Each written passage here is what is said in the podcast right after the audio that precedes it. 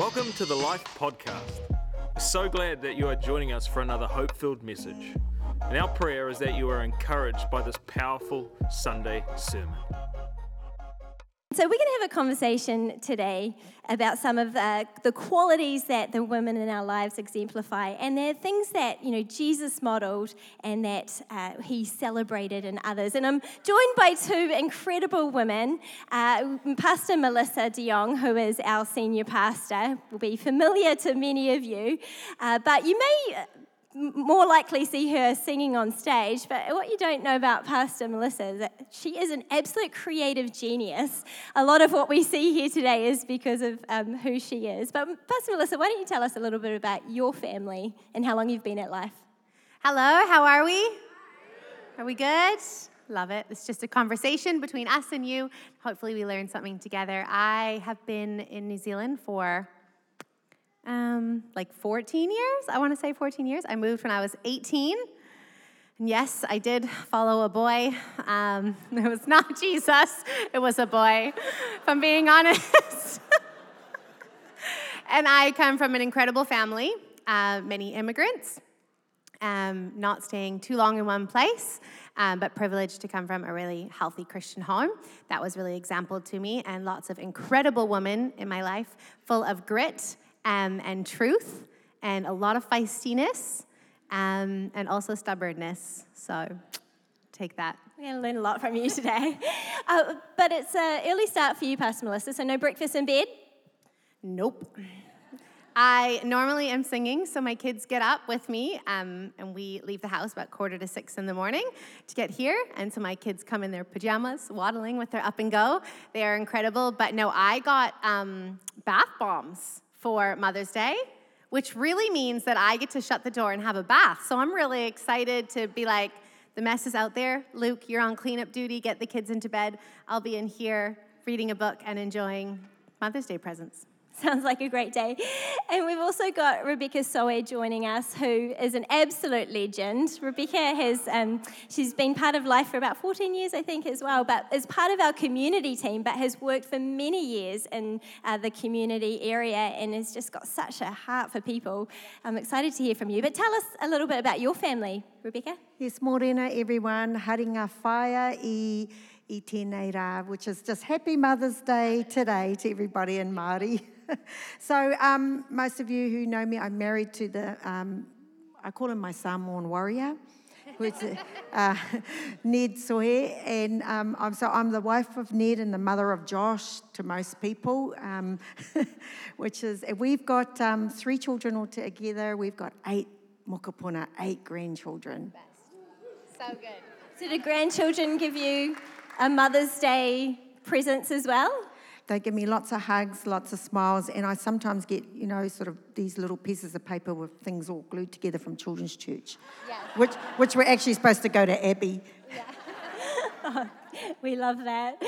Well, before we get into our conversation today, I just wanted to take a moment to acknowledge that Mother's Day can be really challenging for some people for a variety of different reasons. I mean, maybe you're here today and you've lost your mum, or you're a mum who has lost a child, or uh, perhaps you haven't been able to become a mum yet. Uh, maybe there's distance or dysfunction in the relationship. And I know that those things can be really hard on a day like today, but our prayer is that you would feel the, the hope and the comfort that Jesus brings, and you'd feel surrounded by love of others and uh, the love of your church, whānau, today. So we really pray this is an awesome day for you as well. But take a bow. The world and the culture that we live in gives applause to those who do big things, right? Those who have fame or talent or money. And there's nothing wrong with those things, of course, and we want to celebrate with others who, who do great things.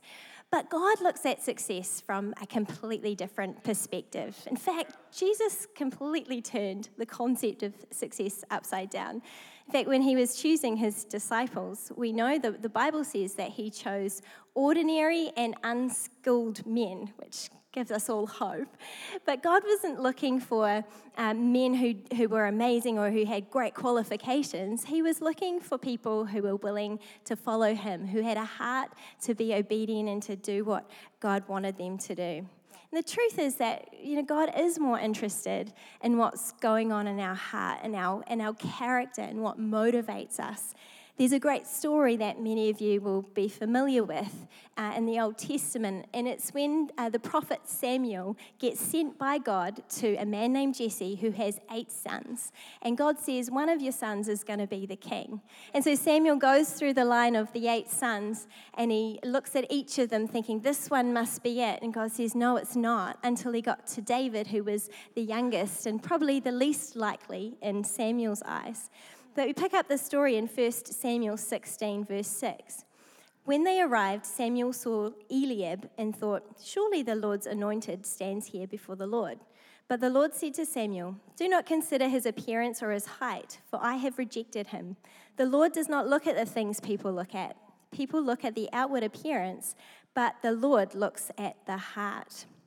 And I think we can all get caught in the trap sometimes of, of focusing on the outward appearance, trying to please others to gain their approval or try to be something so that we can feel like we're more valued or more loved. I know when I was younger, I desperately wanted to be an actress. And, uh, you know, there was passion there, and arguably there might have been some gift, but I think ultimately I was just searching for significance and value. And it wasn't until I completely surrendered that side of my life to the Lord that uh, I realized that He loved me unconditionally. Didn't matter what I did, His love was there. And then I was able to really discover the plans that uh, God had for me. And so today, the first thing I, I want to chat to um, our lovely ladies about is unconditional love. And it's, you know, both being able to receive that from God and then uh, to give that to others. And I, I know for you, Pastor Missy, when you came, like you said, you came into this country um, on your own as a teenager, really. Have you ever felt like um, there were expectations on you or that you put expectations on yourself uh, to be something or to do something? Or eh, have you ever felt like you're not good enough? And how did you move past that? Oh, definitely. Who hasn't, right? I think we've all, I hope I'm not the only one in the room. Um, definitely, I've always had to, we've all had to wrestle with the feeling of feeling inadequate.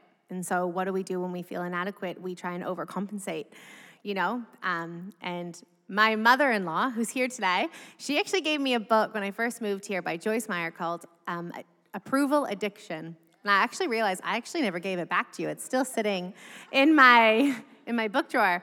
Um, and it has been written through and read many times. When I realized when I moved to New Zealand, I put a facade on of like, I'm good, everything's okay, I'm doing great. And internally, I was like, oh my gosh, I'm just trying to keep the courage to stay here. Um, in New Zealand, when I had first moved, that was the truth of where I was at. And so I started to become or try and make myself loved or liked by everyone because I just I wanted to belong. Who doesn't want to feel like they belong? And through that process, um, I realized I was losing more and more of myself that God had made me. Specifically, the traits and the qualities that He'd given me, I was diminishing them because I was so worried about other people liking me or wanting to be friends or would you accept me? Um, do I fit in here? Do I have a purpose to play? And so, by diminishing all of those things, I just was left with this thing of who am I? I don't know who I am.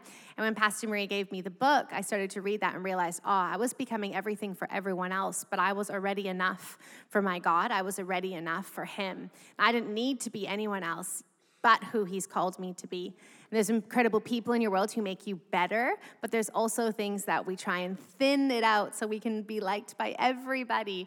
And I was in that unhealthy stage of thinning out who I was rather than being called to who He had created me to be.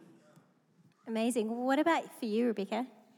Oh, so, as a young Christian, I remember being a young mum and, you know, for me, um, growing up in an environment where not everybody was educated, I watched my family work very, very hard, and quite often they didn't advance how they should be because they just didn't have the qualifications. So I actually thought that getting lots of degrees and lots of letters at the end of my name was the only key to being successful. I say only because I really do think if you've worked hard to get it, you deserve it.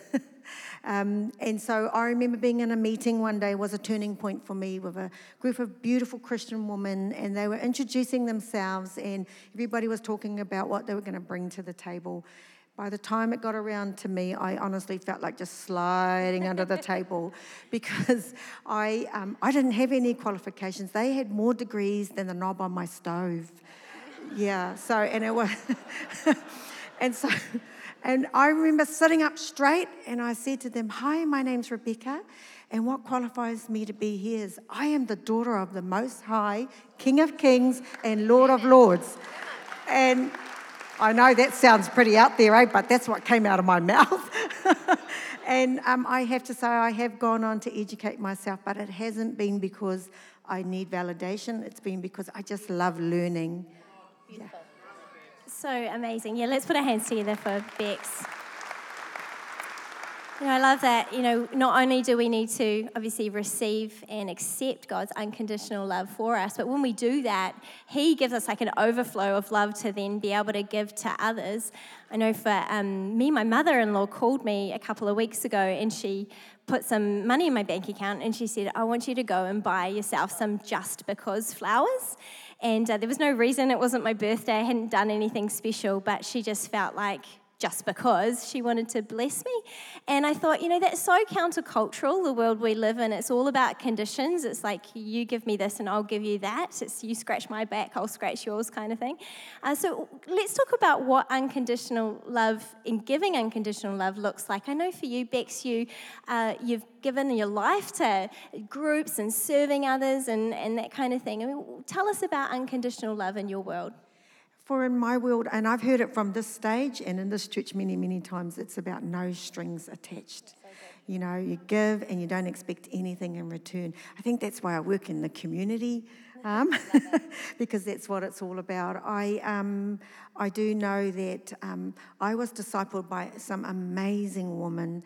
Um, they, you know, come alongside me and they've just done um, the most amazing things for me and I planted myself in so that I could make sure that um, I learned from them what it was. They gave of their time, they gave of their energy. I think they gave me their cars, but don't crash their cars, you know. Um, but I just encourage you um, you can learn unconditional love from the people around you here in church. Get along, be discipled, be planted. There's a scripture that I love. It says, Those who are planted in the house of the Lord will flourish in his courts get into groups and be part of learning and getting modeled of what it is to have unconditional love. Beautiful. I love that. One thing I love about unconditional love is you can either be the receiver or you can be the giver. We get to play both. That's who our God is, and, and he, he allows us to receive unconditional love. Like you said, no strings attached. I've been the recipient of many times when I first moved here and I didn't have my physical mom here just to be able to go over and have a cup of tea. Um, she was many miles away in Canada, and I remember being able to go to my neighbor's house, Julie. We were neighbors from church and other people's houses, and just be able to be, be myself, be completely who I was, and that was enough for them, and they just accepted me in that moment. And there's been other times now, after being the recipient, realizing, oh, I get the part to play as well. I can go and drop flowers off. I can go and say, I was just thinking of you. I was praying for you. And, you know, you, you've been on my heart. God's put you on my heart. I hope you're well. Let's catch up. I get to now be that person that who you are is enough. I love you just as you are. Come as you are, and let's be together. So good. And, and, you know, you might be here today and thinking, I just, I don't have that. I don't have people in my world who I can receive and give unconditional love to. And I just want to encourage you. I had, I had a period of time that I felt like I had no real friends, lots of people around me, but no one that I could really, you know, open up to. And so I prayed into it. And then I was intentional about, you know, making new friends and introducing myself. It's amazing who God can bring into your world. I know you did that as well, Pastor Missy, being new to the country. It was important to you. But uh, uh, being, uh, having people in your world requires us, obviously, to be vulnerable and to open our lives up to one another. And it brings me to the second thing that I want to talk about today, and that's, that's humility. And humility to me is uh, the characteristic that fuels servanthood. It's what causes us to want to put others' needs before ourselves. And obviously, Jesus set the ultimate example for us when he laid down his life. And I love what it says here in Philippians 2, verse 3 to 7. And just, just listen to these words. Do nothing out of selfish ambition or vain conceit, but rather in humility value others above yourselves, not looking to your own interests, but each of you to the interests of others. In your relationships with one another, have the same mindset as Christ Jesus, who, being in very nature God, did not consider equality with God something to be used to his own advantage.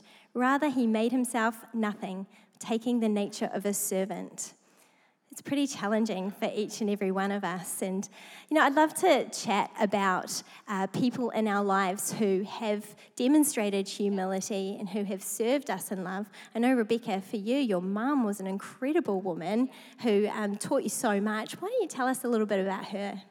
Yeah, so mum, you know, we had a large family. Um, my mum, she actually taught me what it was to be in humility to share and um, so there was always room at our table for another mouth, you know, even though we didn't want to share because who does when, you, when there's hardly anything in the first place? But we learned to share. And so I think about now, I, I did my best as a mother to try and teach my own children how to share. And then you have the challenge of I've got grandchildren, they're third generation. Um, everyone, most people know that the antidote to entitlement is actually, you know, when you can learn to share and be grateful. And so um, I do have to give a little shout out to my daughter in law, Abby. She's doing a great job of our grandchildren, our mokopuna. Um, our little three year old granddaughter, whenever you give her something, she will always ask, Where's Eli's nanny? She never takes for herself, she always thinks about her brother. And so that's really special. Just the simple thing of sharing has been really impactful for us. So good. My grandma, who I'm going to call Oma, uh, she was incredible. She modeled forgiveness and she modeled uh, faithfulness to me, which I might have taken for granted in those moments, but now being on this side and in the age I am, I'm so thankful that she was so consistent. She was an immigrant. She, um, her husband became an alcoholic um, for a season of time and was kicked out of church. They lived in a rough neighborhood. Um, she didn't know English. She learnt. Um, she was treated unfairly at times. Um, and all through this, I remember multiple times waking up at my bach, my cabin, coming out and hearing her voice. She used to speak low German, and she'd be reading the Bible aloud. Um, and I would come and I'd cuddle in with her, and she'd say, Look, Missy, look what it says. It says, His mercies are renewed every day said things like, You are beautifully and wonderfully made, for you are made for such a time as this. And I remember her speaking these words over for me, over me. It wasn't just when I was there at the cabin or the bach, it was every day. Whether we were staying over at her house, I knew where I would find my Oma at six in the morning. She would be reading her Bible, spending time with the Lord, forgiving her past, forgiving things that maybe she didn't have control over, but coming again and saying, His mercy is renewed every day. It's beautiful. I, I love the fact that, you know, your Oma had been through so much, yet she was able to model to you what it is to, to love God and to show uh, her grandchildren what it is to love God. And, you know, for many of us, we may feel like, oh, you don't, you know, you don't know my story and what I've been through. I have very little to then be able to give to anybody else. But the simple act of reading your Bible in front of your children or your grandchildren or the people in your world and encouraging them can make a really big difference in people's lives. I know I was raised by a single mum and uh, it was tough at times. And I just love the way that she um, modeled consistency. And I had grandchildren as well, uh, sorry, grandparents. I don't have grandchildren. Uh, hope not. but I had um, grandparents who really stepped in and, and served our family at that time. They'd take me to school and help out when I was sick and have me on holidays. And I really appreciated what my grandparents did for me. And I actually think we should take a moment uh, to celebrate every single mum or single parent in this house because you do an amazing job. We love you. And all those grandparents who help as well. It's incredible. But it is so important to have people in your world to uh, do life with.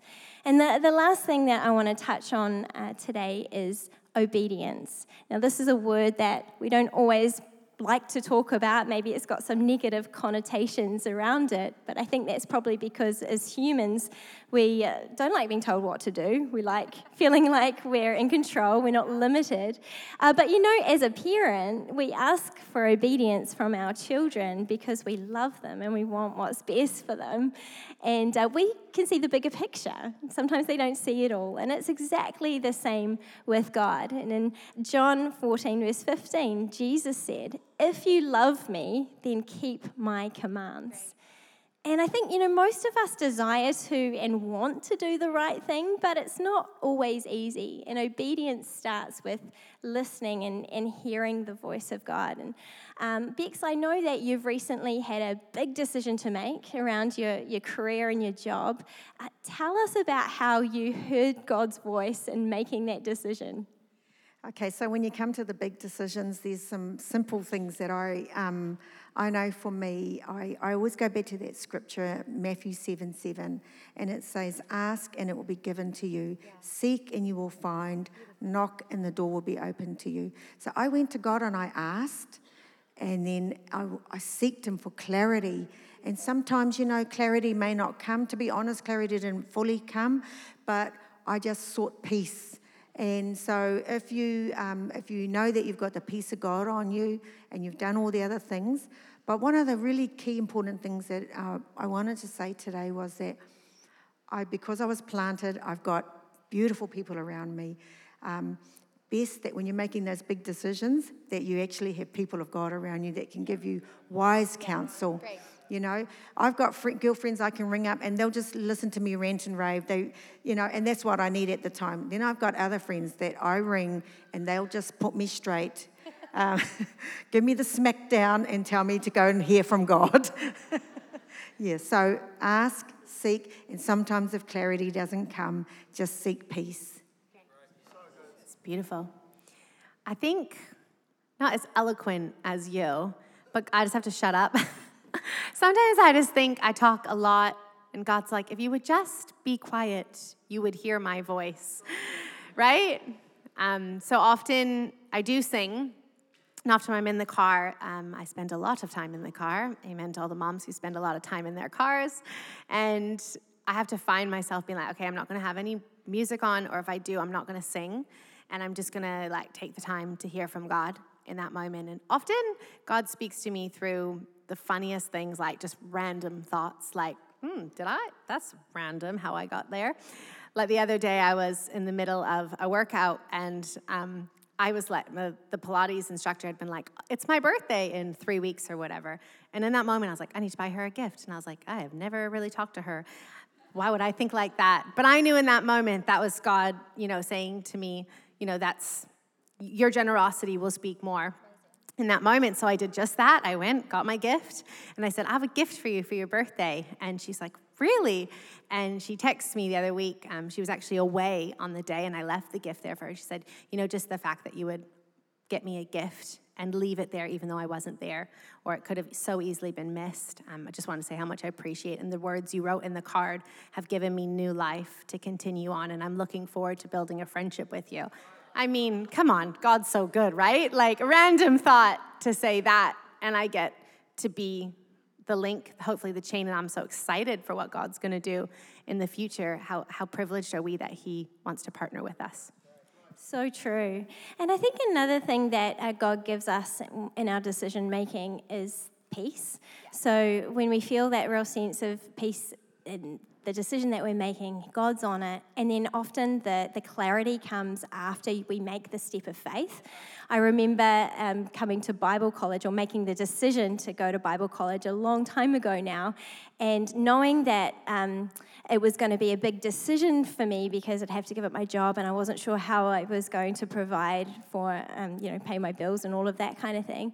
And uh, making the decision though, this peace came on me, and I'm like, okay, I know this is right, even though I don't know the how. And then after that, a family in the church came up to me and said, hey, we just feel like God's told us that you're to come and live with us uh, and our family for free, no board, no food, nothing. We're going to um, do all that for you for you know the next season of time. And I just thought, God, you're so faithful. You know, you make the decision. We be obedient to what He's asking us to do, and then He'll take care of the rest. And that's faith, right? That's that's what we're called to do. But I know for myself, I haven't always got it right. There's been so many times when I've felt that prompting, like you're talking about, Pastor Missy, and I haven't done what He's asked me to do. Uh, but we all make mistakes, right? And so let's let's just talk about what do you do when you make mistakes? How do you reconcile that? Welcome to the club, definitely. Um, we make mistakes all the time. What I love is that God expects us to make mistakes. how good and how gracious He's not not someone where we have to get it all right to be accepted by Him, um, but He loves us just as we are, even knowing we're going to make mistakes or we're going to miss things. Um, we're like, shoot, I should have talked to the super, the grocery um, attendant or you know my neighbor, and now they're moving, and I don't have time, or I should have invited them, and Christmas is now over, or it's full, I can't get tickets now. You know, we all do that. Um, you are not the only one. But I love that God just says, like, enough. Again, you're enough. Um, I love you just as you are, and let's go again. Let's try again. Don't get bogged down by what you failed at, and let's remember that He always has more for us. He is right here with us, standing beside us, walking with our future, and saying, I've got more for you. So let's go get more. He's a big enough God to bring that neighbor through the grocery store one more time for you to meet randomly or to run paths or have them reach out to you. God is big enough to carry that. And if we let Him be big enough, He would just explode our world to say, hey, here I am. And we just have to say, use me, God. Come and use me. Well, I've been around the longest, so I think I've made the most mistakes in this panel. um, but you know what? It's really simple for me. It's owning it, saying sorry, and repenting. You know, um, really important. I um, I really stand on the promise that from 1 John 1 9, that when you confess your sins, he is true and just to forgive us and cleanse us from all unrighteousness. Yeah, I feel so privileged to serve a God because if I had to look back, He's given me a new start. His mercies are new, like what yeah. Pastor Melissa said every morning. Yeah. But you know, we have to be able to say, own our stuff, say sorry, and then just walk in that and for, forgive ourselves you know. But one thing for mothers, you know, when the kids keep coming back and saying sorry 10 times, you actually need to make it clear that sorry means you're not going to do it again. so um, I had to learn that too. so good. So important for each of us to hear that, I think, that, you know, it doesn't matter what mistakes we have made if we own it and we uh, make every effort to move forward. And we don't do it in our own strength, right? We do it by the power and the presence of the Holy Spirit. And if we come back to you know, King David, as we talked about at the beginning, you know, the Bible says that he was a man after God's own heart. I'd love for God to be able to say that about me. And you know, if you know David's story, he made so many mistakes, some really big mistakes. He committed adultery and then he arranged the murder of the woman's husband. So, you know, he's, he's right up there when it comes to making mistakes. Yet he surrendered his life and his sin and his wrongdoings to God, and he was able to live a lifelong, intimate relationship with God until the day that he died.